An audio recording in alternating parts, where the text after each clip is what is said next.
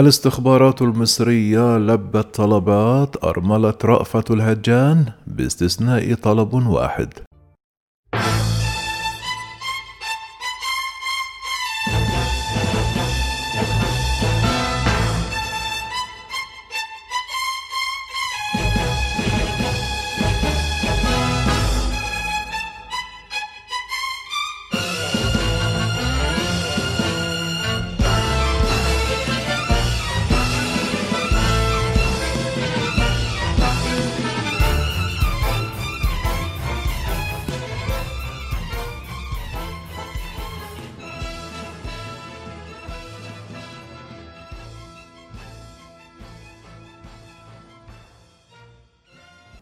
علق مسؤولان سابقان في الاستخبارات المصرية على وفاة زوجة عميل المخابرات المصرية رأفة الهجان المنية الأصل فالتراود بيتون الملقبة بهيلين سمحون.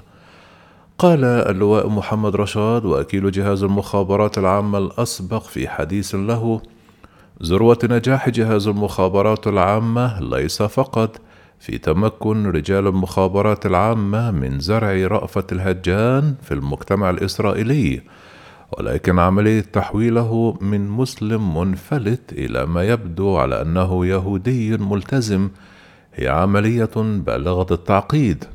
وهنا تكمن قيمة العملية خاصة أن رأفة الهجان نجح في أن يتحول بهذه الطريقة ويمارس كل الطقوس اليهودية دون أن يتم كشفه منوها إلى أن قيمة الوفاء ورد الجميل. لمن خدم مصر هي قيمة هامة وأساسية في مفردات عمل جهاز المخابرات العامة. وأضاف وهكذا فبعد وفاة رأفة الهجان سعت السيدة سمحون زوجة رأفة الهجان وبعد أن قرأت وصيته إلى الاتصال بجهاز المخابرات العامة لاستيضاح الحقيقة. وهذا تم من خلال طرف ثالث. كان على صلة وثيقة بالطرفين جهاز المخابرات العامة وزوجة رأفة الهجان. وبعد مدة وجيزة من الاتصال غير المباشر تم التواصل المباشر مع زوجة رأفة الهجان وزارت مصر وتم تكريمها بشكل لائق.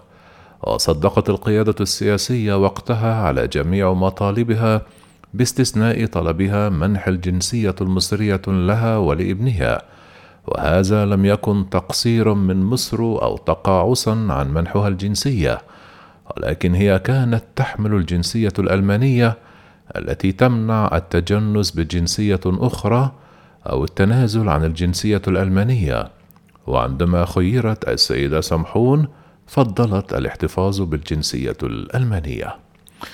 وتابع هناك دروس مستفادة من عملية زرع رأفة الهجان في قلب المجتمع الإسرائيلي ونجاحه طيلة سنوات عديدة في تقديم خدمات جليلة لمصر في السنوات العصيبة التي انتهت بنصر أكتوبر العظيم دون أن تنجح الموساد في كشفه رغم أنه استطاع تجنيد الكثيرين من العملاء داخل إسرائيل. وأشار إلى أن تلك العملية إحدى أهم العمليات الناجحة التي قام بها جهاز المخابرات العامة المصري والتي ستظل تدرس لسنوات وسنوات.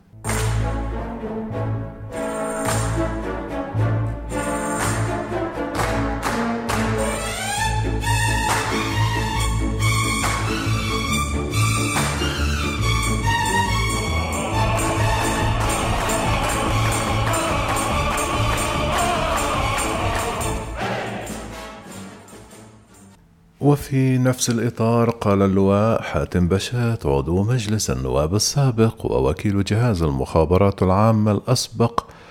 جهاز المخابرات العامة وقبل وفاة رأفت الهجان.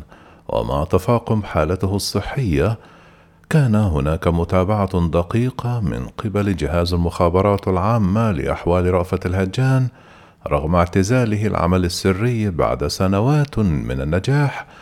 والخدمات الجليلة التي قدمها لمصر طيلة سنوات عديدة من منتصف الخمسينيات من القرن الماضي وحتى تحقيق النصر على إسرائيل في أكتوبر عام 1973 ولفت بشات إلى أن السيدة سمحون زوجة مثالية فاضلة فعلى الرغم من عدم علمها بطبيعة عمله السري أو الضغوطات التي تحملها طيل سنوات عديدة لكنها وقفت بجانبه وشدت من أزره وتحملت معه الكثير. وأضاف في سنوات الاعتزال لرأفة الهجان كانت هناك إرهاصات منه لها بأن لديه ما يقوله لزوجته ولهذا لم تتفاجأ السيدة سمحون أن رأفة الهجان مصري مسلم وكانت سعيدة للغاية مع تواصل الدولة المصرية معها وتكريمها بشكل لائق. كما أضاف أن طبيعة عمل وظروف عملاء المخابرات تكون أكثر قسوة حتى من عمل الضباط أنفسهم لأنهم دائما يعملون في ظروف مغايرة وخارج وطنهم ويتعرضون لضغوط أكبر ومن ثم لا تتوانى المخابرات العامة عن التكريم اللائق لهم فنحن لا ننسى أبناؤنا.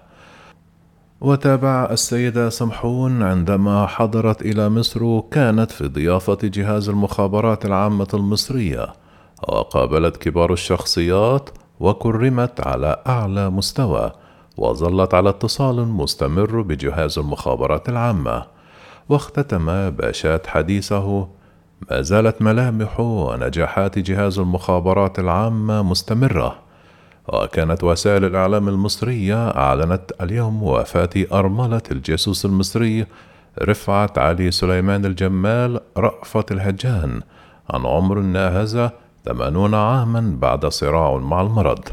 وقال مصدر مقرب من الأسرة أن أرملة رأفة الهجان توفيت في شهر أغسطس الماضي ودفنت بمقابر الأسرة في ألمانيا.